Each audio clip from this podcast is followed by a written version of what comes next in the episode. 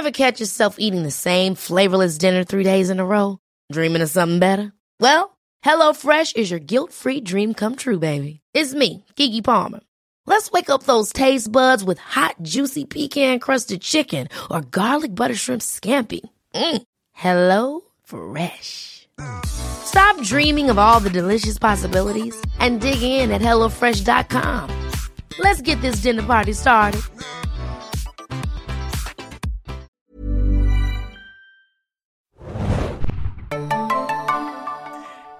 Willkommen, liebe Serienjunkies, zu einer neuen Ausgabe des Serienjunkies Podcasts. Mein Name ist Hanna und wir sprechen heute im Jahresabschluss über zwei Serien, über die wir noch gar nicht gesprochen haben in Einzelepisoden. Und ich habe im Abstandsstudio wieder den lieben Bjane mit dabei. Moin, Bjane. Hallo, na, wie geht's dir? Ja, fein, fein. Vorweihnachtlich. Ähm, wer weiß, obwohl vielleicht der Podcast kommt vielleicht auch nach Weihnachten raus. Schauen wir mal. Aber ja, gute Stimmung. Ich freue mich. Ich hoffe, bei dir auch alles gut. Ich habe schon meinen Weihnachtspulli an und kann es kaum erwarten. Oh. Ist das ein Nerdpulli oder ist das ein, hast du einen Elch drauf oder so? Es sind tatsächlich viele Elche drauf, ja, und sie leuchten, oh. wenn ich mich bewege. Oh, sehr schön. Nee, ich bin hier ganz, ganz schlicht in schwarz, leider. Aber wir sprechen. Genau, genau. Aber wir sprechen heute über zwei Serien und ich bin so dankbar, als wir in der Redaktion darüber gesprochen haben, über was wir noch reden können, dass ich dich gefunden habe, über diese zwei doch sehr, ja, anderen Serien zu sprechen, die jetzt auch in den letzten Wochen erst irgendwie hochgekommen sind. Und zwar sprechen wir über Jury Duty und The Curse.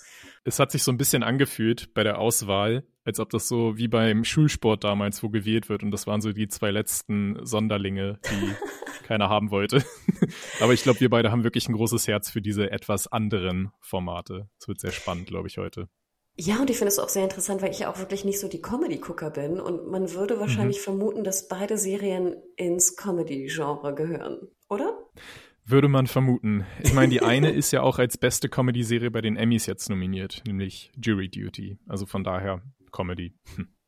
Perfekt, dann lass uns da gleich mal starten, denn wir können vorweg sagen, das ist eine Serie, die bei Freevee läuft. Das ist äh, dieses kostenlose, ähm, der kostenlose Streamingdienst von Prime Video mit Werbung.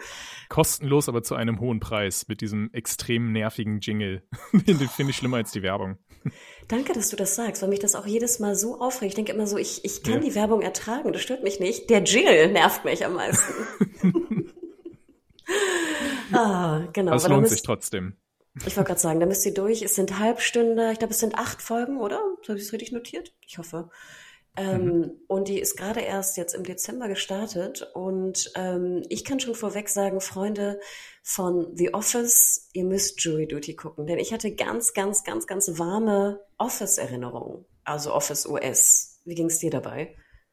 Ja, und die kommen, glaube ich, auch nicht zufällig, denn die beiden Serienmacher sind auch frühere Office-Autoren und Regisseure. Also von daher also wer The Office US irgendwie mochte, liebte, vielleicht auch noch guckt, bei Netflix ist es ja zum Beispiel unter anderem auch gerade drin, müsst ihr reinschauen. Denn wir können vorweg sagen, die Prämisse finde ich ist eigentlich recht einfach. Wir sind mhm. in, wir haben Jury Duty, also jemand muss sozusagen in eine in eine Jury ähm, und wir wissen ja auch in den USA, man muss ja auch dann da sozusagen rein und kann nur in einigen Fällen sich da irgendwie raus äh, sneaken aus dieser Pflicht. Aber die Prämisse ist, dass alle Schauspieler sind oder Schauspielerinnen, inklusive dem Richter, inklusive dem Fall, dem Angeklagten. Und nur eine Person ist kein Schauspieler. Er ist sozusagen echt genau. und denkt, alles wäre echt. Und ich dachte mir, wer kommt auf so eine abgefuckte Idee? Ja, es klingt total, ja, es ist einfach crazy. Es ist Juror Nummer 6, ein gewisser Ronald Gladden, der nichts davon weiß, nichts davon ahnt. Und du hast gerade das Wort abgefuckt benutzt, aber ich finde, es klingt jetzt erstmal so wie so ein Prank à la Borat, wo ja auch immer irgendwelche unschuldigen, echten Menschen in irgendwelche verrückten Fiktionen reingezogen werden, weil man hofft, dass sie irgendeine krasse Reaktion drauf haben. Aber was man vielleicht vorweg schon mal sagen kann, um Leute zu beruhigen, die sowas gar nicht abkönnen, Jury Duty hat dabei einfach ein extrem großes Herz. Also dieser Ronald Ladden, das Opfer, der kommt nie als Opfer rüber, sondern es ist einfach extrem liebenswürdig alles umgesetzt. Es ist mehr so eine Art Überraschungsparty, die da für ihn geplant wird, als ihn jetzt wirklich hinters Licht zu führen. So vom ganzen Gefühl her, würde ich sagen. Ja, und ich finde das zu erreichen auch schon wahnsinnig interessant. Und ich hatte so ein bisschen auch so behind the scenes mir angeschaut, dass sie, ich glaube, 2500 mhm. Leute auch irgendwie gecastet haben dafür und dann ihn entdeckt haben und genau wie du sagst, sie wollten so einen Good Guy haben. Ja. Und insgesamt sollte alles ganz positiv sein, was ich aber auch schon komisch finde. Du willst jetzt jemanden irgendwie drei Wochen lang, so lange, glaube ich, dauerte die Produktion, in Anführungsstrichen mhm. verarschen. Alle sind eingeweiht, nur er nicht. Und trotzdem willst du das irgendwie auf, auf so einer positiven Note verfolgen und enden lassen. Und das finde ich Wahnsinn, dass man das versucht. Und man kann schon vorweg mhm. sagen, ich finde, es hat 100%ig geklappt. Denn ich habe ja. keine andere Serie dieses Jahr gesehen, die so warmherzig war, wo ich mich irgendwie ja. so gefreut habe für alle. Ja, es ist acht Episoden lang, wird ein Mensch, wirklich der liebste Mensch, den man sich vorstellen kann, angelogen und hinters Licht geführt, aber am Ende ist es einfach so liebenswürdig einfach alles. Es ist, ja, es ist einfach wunderschön. Und ich kann, glaube ich, so als Highlight, also genau, wir haben dann, wir lernen natürlich dann so die verschiedenen anderen Juroren kennen, wir lernen den Richter kennen, wir lernen auch so die, die, die Office Lady da kennen, die Sheriff Lady, glaube ich, ich glaube, es sind Sheriff-Leute, oder? Im Gericht, ich weiß gar nicht genau. Äh, Plaintiff, oder wie man es nennt, der Gerichtsdiener. Ach, ist das der Plaintiff? Ich dachte immer, der Angeklagte wäre der Plaintiff. Äh, äh. ich habe keine oh Ahnung. Gott, ja, sehr viel Good Wife gesehen, aber ich weiß es auch nicht genau. ähm, und was man auch eigentlich vorweg sagen kann, und du hast ja auch schon die Emmys genannt, es gibt ja auch einen Star, der dort auftaucht, ja. und zwar James Marston. Und ich muss sagen, ich war nie so der große James Marston-Fan. Und nach Joey Duty bin ich jetzt ein absoluter Fan von ihm geworden. Ja ich bin jetzt vor der James Marston Stan auch einfach. warum ist denn der lustig? Seit wann ist der lustig? Ich kenne ihn wirklich ehrlich gesagt auch hauptsächlich nur aus Westworld dort als, als Cowboy und aus Sonic, wo er den Hauptcharakter spielt, aber nicht Sonic. Und ja, keine Ahnung. Gerne, X-Men mit seiner ja, Nee, das habe ich nicht gesehen. Aber er kam mir nie vor wie der lustigste Kerl. Er hat halt ein wirklich sehr gut aussehendes Gesicht und so. Und genau das, was ich von ihm für einen Eindruck hatte, das spielt er jetzt auch. Also er spielt sich jetzt hier nicht als der sympathische Hollywood-Star von nebenan, sondern genau das Gegenteil. Also extrem abgehoben und unangenehm. Er ist mit Abstand wirklich derjenige, auf den die meisten, auf dessen Kosten die meisten Witze in der Serie gehen. Und das hat er eben selber auch erreicht mit diesem, mit diesem Humor über sich selber. Ja, ja und ich fragte mich, ähm, ob genau das der Punkt war, dass er vielleicht eigentlich ein wirklich ein witziger Dude ist, aber nie die Möglichkeit hatte, witzig spielen zu dürfen, weil er ja auch, wie du sagtest, eigentlich ein sehr hübscher Dude ist und immer so als Schönling galt. Und dann dachte ich mir auch, wie genial, dass man ihm diese Möglichkeit gibt, diesen, diesen übermäßig arroganten, abgehobenen ja. Schauspieler zu spielen. Und ich finde auch, dass er plus, ich glaube, ist es Todd? Ich glaube, er heißt Todd, oder? Ja, Todd ist der Best Guy einfach. Das sind so meine beiden, glaube ich, liebsten Charaktere, wo ich am meisten habe lachen müssen. Und ich habe wirklich, ich habe laut ja. gelacht, Björne. Ja. Ich habe laut gelacht. Ich das ist wirklich was Besonderes, ne? Das muss man nochmal unterstreichen, wenn du laut lachst. Wenn du erstens eine Comedy schaust und zweitens laut lachst. Und das, genau, es war so, so ich, ich war gerade bei Todd und ich weiß, man könnte ja auch vermuten, dass Todd, das ist ja so der Nerd irgendwie, der mhm. so sehr awkward ist, socially awkward, dass das auch wieder, dass man ihn so opfermäßig verarscht, aber irgendwie ja. ist er ja auch der, der Gute, der irgendwie sehr akzeptiert wird und der irgendwie als Genie auch bezeichnet wird. manches Mal, weil ich kann sagen, also in Folge drei, wenn er, und jetzt, ich glaube, das sind keine großen Spoiler, aber er hat dann sozusagen immer verschiedene Gerätschaften irgendwie entwickelt zu Hause. Und er hat sozusagen sogenannte Chair Pants Legs, gebaut. Ja. Chance. Ja, Pants, genau. Chance, genau. Ich konnte nicht mehr, Björn. Ich konnte nicht ja. mehr. Auch da wieder das beste Element an dem war das eine, was sie auch gar nicht wirklich scripten konnten, außer einfach wirklich durch dieses extrem aufwendige Casting, was du gesagt hast, dass Ron jetzt eben genau, wie man es erwarten würde, sich nicht über ihn lustig macht, sondern dann sich da in das Interview setzt und ja, Todd, Todd is working on another level, he's a genius. das ist so wirklich die, die Kirsche auf dem Eisbecher dann noch, diese Reaktion. Wahnsinn. Und, und wie du schon sagst, also ich glaube, was ich noch mit, mitbekommen hatte, ist, dass sie auch versucht hatten, natürlich viele Schauspieler zu finden, die auch Writer sind, beziehungsweise andersrum, mhm. Leute aus dem Writers Room, die auch schauspielen können. Weil ich denke ja auch immer, du musst so unfassbar schnell ja auch sein und reagieren, wie jetzt so eine Szene improvisiert werden kann. Und dass dir ja. da auch nicht irgendwie das Gesicht entgleitet oder sowas. Also ich, faszinierend. Da kann so viel schiefgehen, ja. Und also es wird ja dann in der letzten Folge, wenn man das so verraten kann, auch nochmal ein bisschen gezeigt, wie sie dann das alles gemacht haben. Und dann sieht man auch nochmal von anderen Perspektiven, was Ron alles nicht gesehen hat. was halt die Leute an Vorbereitungen und so treffen mussten und auch da immer so ganz viele kritische Momente, die sie nochmal beleuchten, wo man dann so richtig auch einfach nur denkt, was ist das für ein Wunder, dass das alles hingehauen hat, ohne dass es aufgeflogen ist und dass es so gut geworden ist. Ja, also Jury Duty, also ein für mich, glaube ich, Top 10 beste neue Serie, flutscht das auf jeden Fall noch Ende des Jahres irgendwie rein für mich, denn ja, sowas warmherziges, abgefahrenes habe ich noch nicht gesehen. Ich bin ja. faszinierend. Was ich auch liebe, Ron hat ja dann nach der Serie so einen kleinen Lauf gehabt, ähm, dass er von James Marston auf alle möglichen Hollywood-Partys mitgenommen wurde. Kann man bei Social Media nochmal so ein bisschen seine verrückte Reise sich anschauen, was nach dieser ganzen Jury Duty-Nummer für ihn dann noch so auf ihn zukam, dass er da wirklich einfach in den innersten Zirkel Hollywoods eingeladen wurde, weil alle ihn so mochten. Das finde ich aber auch so schön. Ja, und ich finde es auch, Ach, es, Genau, das klingt so blöd in der heutigen Welt, aber ich finde, es ist auch so schön, so was Positives irgendwie zu sehen, was menschlich Positives und warmherziges. Ja. Ich glaube, dann hätten wir Jury Duty schon eigentlich abgefrühstückt. Kommen wir jetzt zu einer anderen ja. Serie, und zwar The Curse, momentan auf Paramount Plus zu sehen. Sechs Episoden sind bis dahin gelaufen. Es gibt zehn insgesamt.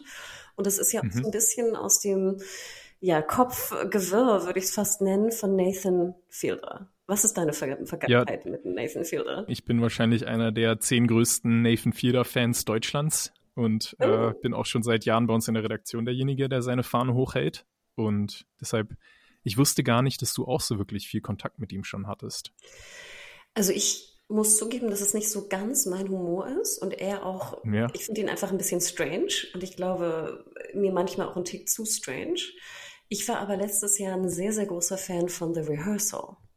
Mhm. Und ähm, mhm. falls sich äh, jemand auch dran erinnert, ne, also diese Vorstellung, was wie, was können wir üben eigentlich für Situationen, so ganz grob vielleicht, und wie gut können wir vorbereitet sein für die Realität, indem wir sie irgendwie ja. testen und nachbauen und äh, checken, was wir, wie wir reagieren würden in bestimmten Fällen.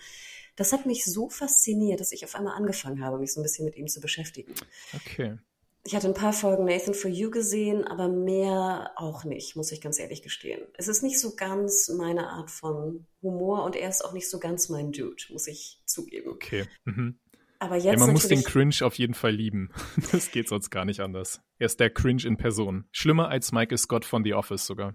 Genau, und der Cringe ist mir, glaube ich, manchmal zu hart bei ihm. Ja weil er auch, finde ich, nicht, nicht so positiv ist. Also wenn wir jetzt gerade es vergleichen mit Jury Duty, ich finde, viel der will schon immer so in die menschlichen Abgründe. Und ich habe das Gefühl, ja. er will, dass du dich wunderst über Menschen und verwirrt bist davon und es eigentlich irgendwie auch ein bisschen awkward und strange findest. Und deswegen ist es so ein mhm. ganz anderer Ansatz, finde ich. Ich habe irgendwo den richtig schönen Kommentar jetzt auch zu The Curse gesehen. Nathan Fieder macht das, was er immer macht. Er versucht die Leute aktiv davon abzubringen, dass sie weiterschauen. manchmal überwiegt dann eben die Faszination von dem, was er dort veranstaltet. Und es ist einfach, ja, es ist unangenehm und auch, wie du gesagt hast, teilweise sehr, sehr düster. Ähm, aber ich glaube, es was es für mich am Ende immer wieder rettet, ist, dass auch er immer, wie man auf Englisch so schön sagt, the butt of the joke ist am meisten. Also er verstrickt sich dann in seine völlig wahnsinnigen Experimente. Ich finde eigentlich, seine Serien sind nie Serien, sondern immer Experimente. The, The Rehearsal letztes Jahr bei HBO war das ganz doll und ähm, The Curse jetzt eigentlich auch. Ja, also das Ding bei ihm ist, glaube ich, einfach, dass sein Hauptthema ist es, dass er mit den Menschen fremdelt, dass er nicht Teil der Gesellschaft ist, dass er einfach nicht so funktioniert wie alle anderen und nicht diese Leichtigkeit hat, keinen natürlichen Charme hat, keinen Humor hat und einfach er ist wie so ein, so ein Alien in der menschlichen Gesellschaft und versucht halt immer wieder auch Teil davon zu sein und deshalb ist es ja auch so schön bei diesem ganzen Format äh, The Rehearsal, dass er da Menschen versucht irgendwie beizubringen, wie man gut in sozialen Situationen funktioniert. Aber eigentlich merkt man, dass kein anderer Mensch dieses Problem so sehr hat wie er selber und deshalb auch viel zu verkopft da in diese Sachen abtaucht. Und äh, hier ist es jetzt ja auch wieder ein ganz großes Thema, dass er neben Emma Stone, einer der äh, Hollywood-Schauspielerin mit der größten Ausstrahlung, sich positioniert hat. Und ja, natürlich kann er da charismatechnisch überhaupt nicht mithalten und das macht diesen Kontrast noch umso krasser und das macht es irgendwie auch so faszinierend. Ähm, genau, vielleicht ganz, genau. Er spielt halt äh, Asher, ähm, Emma Stone spielt Whitney, äh, beide frisch verheiratet seit einem Jahr und sie versuchen eine Serie an HGTV, glaube ich. Äh, ne? Das ist diese Home, dieser Home Channel irgendwie. Ähm, mhm. zu verkaufen, indem sie, und ich finde, jetzt wird es schon halt so ein bisschen verworren, Sie haben ein gewisses, gewisse Häuser, glaube ich, gebaut, wenn ich es richtig verstanden habe, die so ganz verspiegelt sind, die aber so angeblich so Null-Emissionen-Häuser sein sollen. Aber natürlich ist diese ganze Verspiegelung auch völliger Schwachsinn. Ähm, ist natürlich auch deutsch, deutsch getestet, ne? musste ich auch ein bisschen schmunzeln. Ja. aber das, das ist jetzt alles in, ich glaube, spielt in New Mexico in so einer kleineren Community, die auch viel auch von Latinos und Latinas ähm, ähm, ja, äh, bewohnt wird. Und natürlich geht mhm. es so ein bisschen um Gentrifizierung, die sie aber beide versuchen zu verhindern. Also ich glaube, grob kann man sagen, sie versuchen so ein bisschen so weiße Gutmenschen zu sein, die jetzt irgendwie ja. Jobs in die Community bringen und irgendwie, äh, auch wenn sie Häuser verkaufen oder kaufen oder flippen, ne, wie das ja oft auch so äh, bei HGTV der Fall ist, dass sie doch irgendwie eigentlich total die Guten sind und ähm, alle so, so sehr, so mit so, so einem weißen Savior-Komplex irgendwie erzählen, wie toll alles ist und dann noch irgendwie eine, ich weiß nicht, ähm, eine, eine Schüssel in die Hand drücken, die von, äh, ich weiß nicht, Native Americans irgendwie noch gebaut äh, oder ge, ge, fabriziert wurde. Und alles ist so ganz, ganz cringe.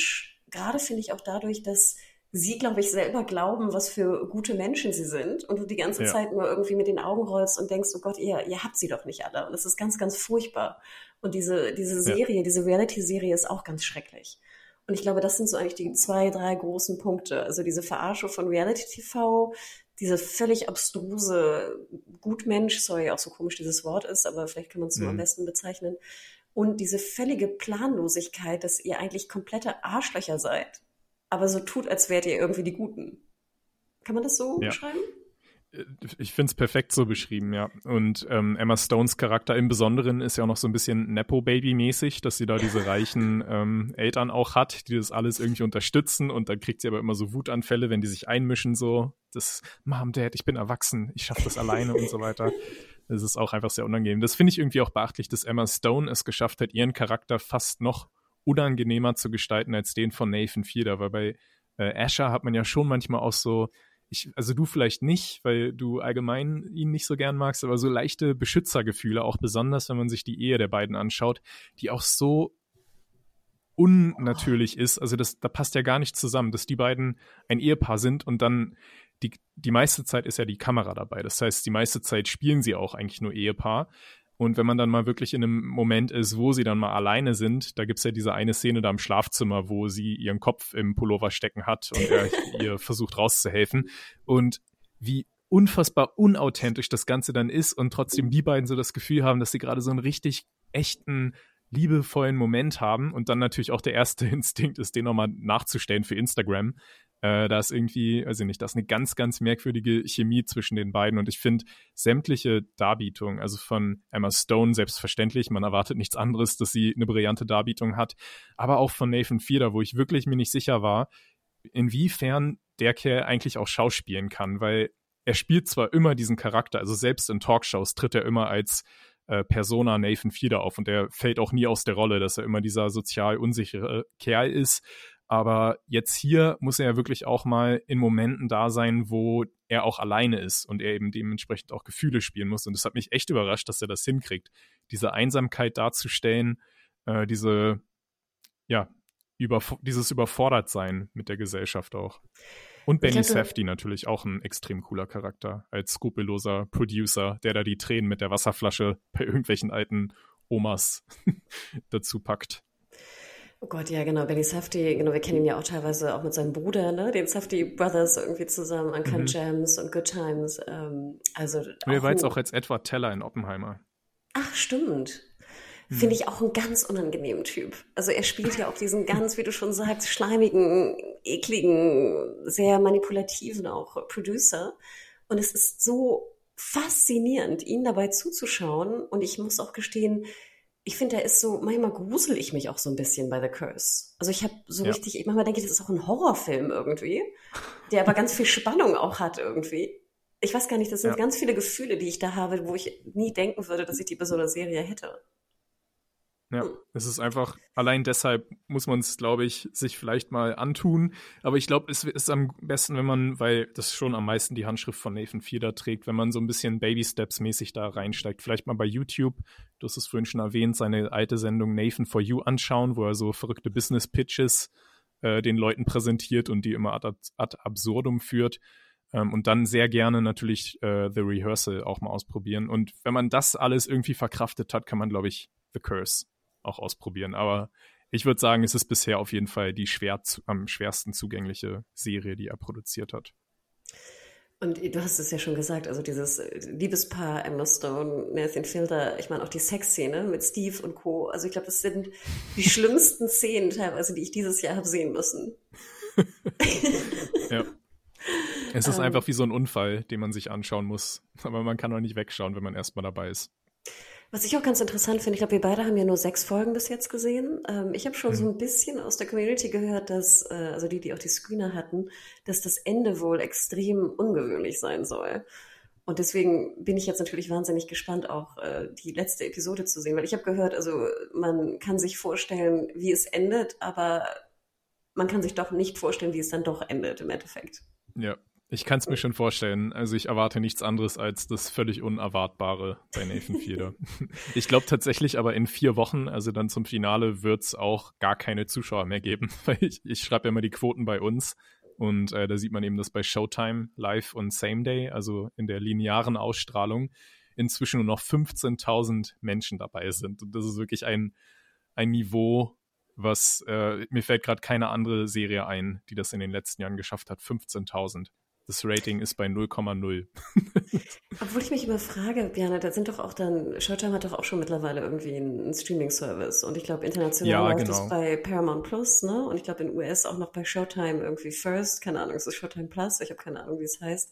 Also ich denke ja auch immer, wer guckt denn noch linear, oder? Obwohl, ja, ja die, die Hauptzuschauerschaft Quoten, wird schon online sein, aber trotzdem erkennt man ja einen Trend, dass die Leute am Anfang noch interessiert da waren. Oscar-Preisträgerin Emma Stone in einer neuen Showtime-Serie. dann kam aber Nathan Fielder und hat sich dazwischen gedrängt und dann musste sie auf einmal mit ihm dealen und ja, haben es nicht verkraftet anscheinend, wie ich gut verstehen kann. Aber man ja auch sagen muss, ich meine, sie wird ja jetzt auch Anfang Januar, glaube ich, wird er endlich in die Kinos kommen. Poor Things, ne? Also ich glaube, ihre Rollen mhm. sind ja schon auch ein bisschen wilder geworden, sag ich mal, in den letzten Jahren. Ich finde es so cool. Also ja, sie hat dann einmal noch Cruella gemacht, um so ein bisschen sich ein finanzielles Polster zu geben. Und dann hat sie gesagt, ich mache jetzt einfach alles, worauf ich Lust habe und gehe die größten Risiken ein, die ich als Schauspielerin eingehen kann. Und das finde ich extrem bewundernswert. Das stimmt. Und ich muss auch sagen, also ich bin ja immer wieder dankbar, auch wenn ich so das versuche, das Jahr irgendwie Revue passieren zu lassen, dass wir solche Serien wie The Curse und Jury Duty überhaupt haben. Also das finde ja. ich ja immer in der heutigen Welt, wo auch Netflix irgendwie immer mainstreamiger wird und alle irgendwie versuchen, die, die größtmögliche Zielgruppe irgendwie zu erreichen. Dass wir The Curse und Jury Duty haben, ist ja ein Wunder, finde ich. Ja, dass irgendeiner das abgesegnet hat, diese völlig verrückten Pitches. Das ist eigentlich ja unglaublich. Weil man kann auch sagen, also ich glaube, so bei den Kritikern kommt The Curse sehr gut an. Ähm, ja, ich glaube, genau, was die Zuschauerschaft angeht, wird es schwierig werden. Trotzdem bin ich dankbar. Ja. Eine Sache, die ich mir noch aufgeschrieben hatte, die ich noch einmal erwähnen will, um einfach nur zu, also vielleicht klar machen zu können, inwiefern Nathan Fielder ich, ich halte mich eh schon zurück mit meinem Abgenörde, weil ich, ich, bin komplett besessen von dem Kerl. Aber inwiefern er wirklich auch ein Meister darin ist, den Cringe zu kontrollieren. Weil man könnte ja meinen, er ist einfach ein unangenehmer Typ und dann kommt einfach Cringe unkontrolliert bei raus. Aber er kann das so genau platzieren und das ist mir an dem kleinen Beispiel aufgefallen.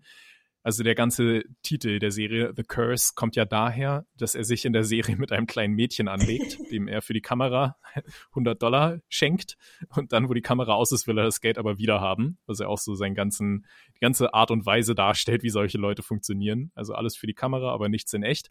Und dann Tiny cursed sie ihn. Und es wird uns dann später erklärt, dass das gerade so ein TikTok-Trend ist, dass Leute sich gegenseitig Tiny cursen. Also mit ganz, ganz kleinen Flüchen dem anderen das Leben schwer machen. Aber nichts allzu Schlimmes, weil man will auch nicht zu krass sein.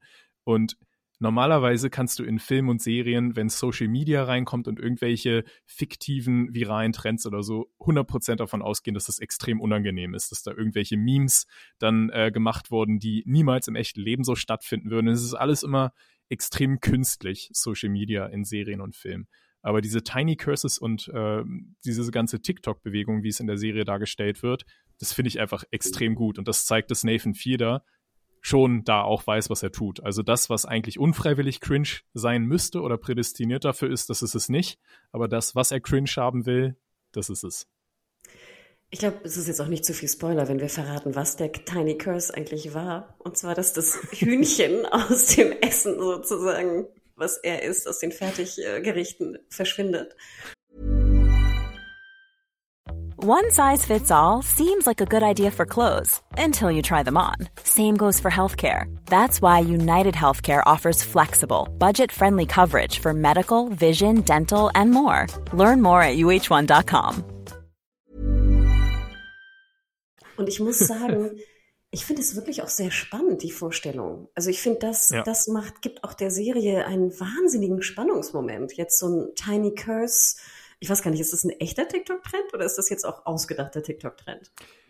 Genau das ist ja das Coole, dass man es nicht genau weiß, weil es einfach absolut authentisch rüberkommt. Und normalerweise weiß oh. man immer, dass es nicht echt sein kann. Also ich, ich habe es auch nicht ganz rausgefunden. Vielleicht ist es jetzt einer geworden.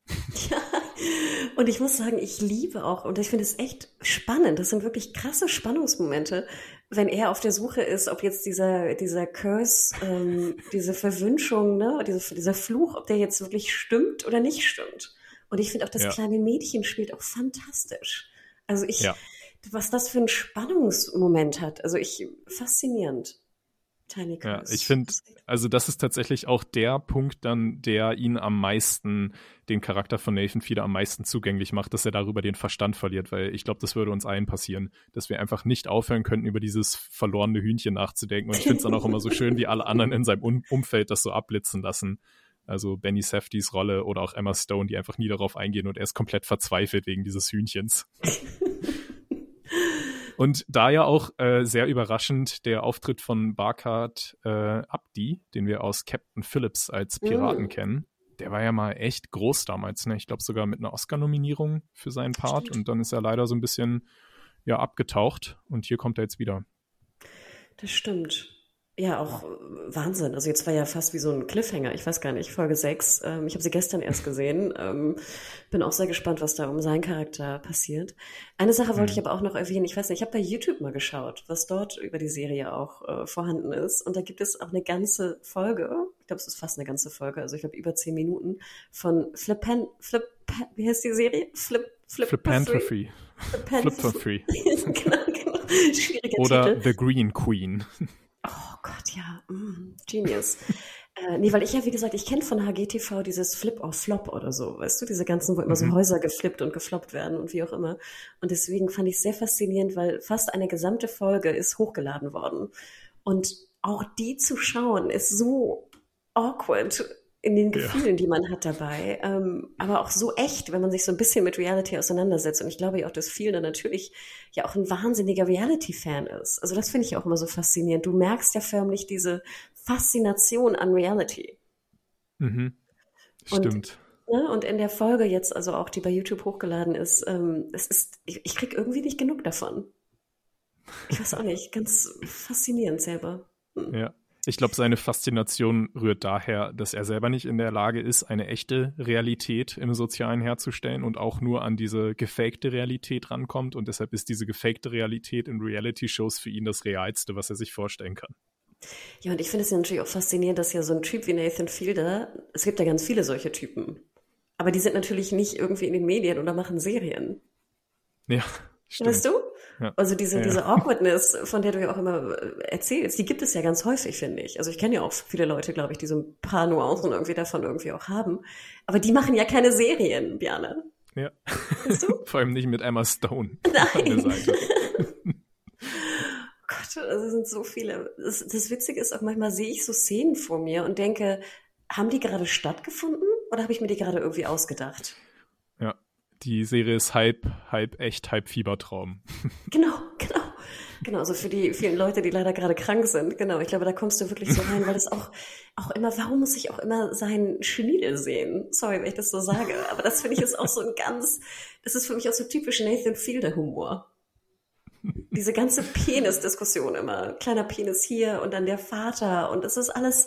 Und dann denke ich mir immer so, habe ich das gerade wirklich gesehen? oder nicht? Hm. Aber auch da ist es, das muss ich jetzt noch zu seiner Ehrenrettung sagen, auch da bei solchen Sachen ist es jetzt nicht hier der einfachste Gag, so haha, du hast einen kleinen Penis, sondern ist es dann auch ein bisschen verkopfter und ein bisschen komplizierter. Also es hat jetzt nicht hier Adam Sandler Niveau, was das angeht. Nein, auf gar keinen Fall. Aber deswegen glaube ich, hm. hittet der ja auch so hart. Ne? Deswegen ja. glaube ich, ist es ja auch so, gerade weil es halt nicht genau dieser Pipi-Kaka-Simpel-Humor ist, sondern so ein awkward, cringe Humor, wo du, wie gesagt, das ist eine gute, ich glaube, das ist eine gute Beschreibung, dass es wie so ein Fiebertraum hm. ist. So ein Reality-Fiebertraum. ja. Er nimmt immer die Abbiegung, die alle anderen nicht nehmen würden. Das ist, glaube ich, so sein Lebensmotto. Und wir schauen dabei zu. Ja, ich weiß nicht, ob wir jetzt einen guten Pitch für oder einen guten Verkaufspitch für The Curse gemacht haben. Schaut es euch an, es ist ein Fiebertraum und extrem unangenehm. Aber ich glaube, das ist wirklich die Beschreibung davon, dass man ja. einfach dann weiter hinstarren muss. Ja, wie so ein, wie so ein Autounfall. Ne? Man muss einfach hinstarren. Keine Chance. Hm. Vielleicht das ist eine Erfahrung. Ja, letzte Frage, äh, Biane. Ähm, kurze Antwort. Das Serienjahr 2023. Kannst du es ganz grob für dich irgendwie einordnen? Es ging natürlich extrem stark los mit The Last of Us und ähm, Natürlich hatten wir auch die finale Staffel von Succession, was eigentlich das ah. Serienjahr an sich schon mit, einem, mit einer Krone auszeichnen muss. Und äh, allgemein finde ich, hatten wir echt richtig viele tolle Sachen. Ich, ich weiß jetzt nicht, ob ich einfach nochmal kurz ein paar nenne, neben denen, die wir eh genannt haben. I'm a Virgo zum Beispiel, auch bei Amazon sehr mhm. untergegangen. The Bear sowieso, Reservation Dogs. Mrs. Davis fand ich sehr spannend. Only Murders in the Building ist wieder zurück zur alten Stärke, dank Mary Streep, die du nicht magst. Serienjunkies Leaks. genau, Pokerface hatten wir noch, Beef. Ja, ne? ähm, Beef, genau. Rückkehrerserien auch vor Mankind. Ich fand's echt stark. Ich muss auch sagen, ich Und war The Idol, super. Oh Gott, ja. Auch apropos cringe, ne? Obwohl ich auch sagen muss, ich finde, man muss es gesehen haben, weil es irgendwie so ein faszinierendes Hate-Watching-Moment war, was auch sehr viel Spaß gemacht hat, für die zu gucken. Ja. Wie ist dein Urteil? Ich gebe dir recht. Also ich finde auch, es hat sehr stark begonnen und dann finde ich, gab es so einen kleinen Hänger irgendwie im Sommer, hatte ich das Gefühl. Und dann hat es mhm. nochmal sehr stark geendet. Also ich finde gerade so hier die letzten äh, Wochen und Monate, auch Blue Eye Samurai kann ich sehr empfehlen als Animationsserie auf Netflix gerade äh, Pluto. Im Endeffekt, glaube ich, neigte ich dazu, es als schlecht zu betiteln, aber dann kam mhm. ein krasser Endspurt noch irgendwie dazu im November, Dezember. Und im Endeffekt ja. bin ich auch, ich finde, es ist ein sehr, sehr gutes Jahr gewesen. Ähm, klar habe ich jetzt auch irgendwie so meine Highlights ein bisschen äh, vermisst, wie im Better Call Saul oder sowas. Ne? Also ich finde, da merkt man auch so ein paar Sachen, die ich einfach, ähm, die mir fehlten. Aber du hast schon recht, ich meine, mit The Bear und äh, Succession waren da einfach zwei echt große Juggernauts, ne, wie man es immer so schön nennt, auch drin. Ja. Ähm, und ich finde, es war auch wirklich ein, ein, sehr, sehr gutes Jahr mit, mit tollen Serien, an die ich sehr gern denke. Trotz des Streiks, dürfen wir ja auch nicht vergessen. Ne? Ja, stimmt. Auch das Jahr. Der war ja auch noch dort, genau. Ja. Ich glaube, die Watchlisten sind voll für Weihnachten nach unseren Jahresrückblicken jetzt. Oh ja. Reservation Dog Staffel 3 muss ich auch noch gucken. Mm. Dogs. Plural, genau, das fehlt mir auch noch.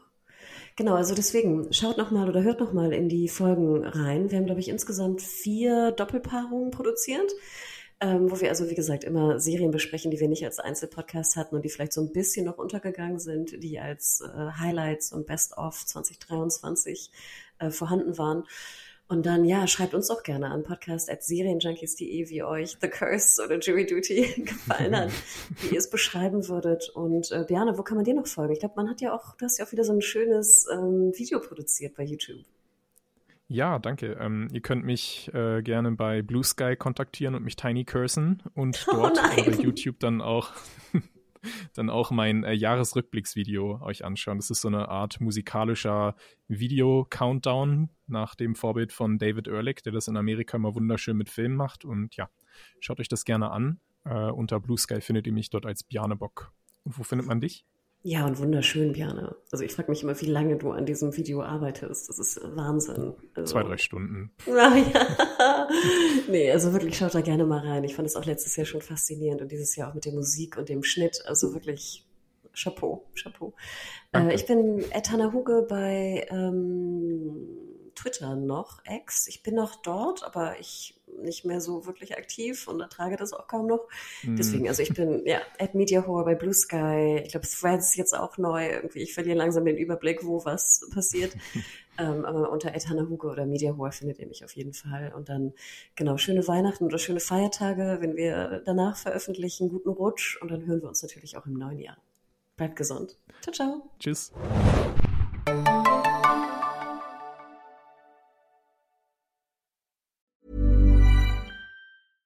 Ever catch yourself eating the same flavorless dinner three days in a row? Dreaming of something better? Well, HelloFresh is your guilt-free dream come true, baby. It's me, Kiki Palmer. Let's wake up those taste buds with hot, juicy pecan-crusted chicken or garlic butter shrimp scampi. Mm. Hello Fresh. Stop dreaming of all the delicious possibilities and dig in at HelloFresh.com. Let's get this dinner party started.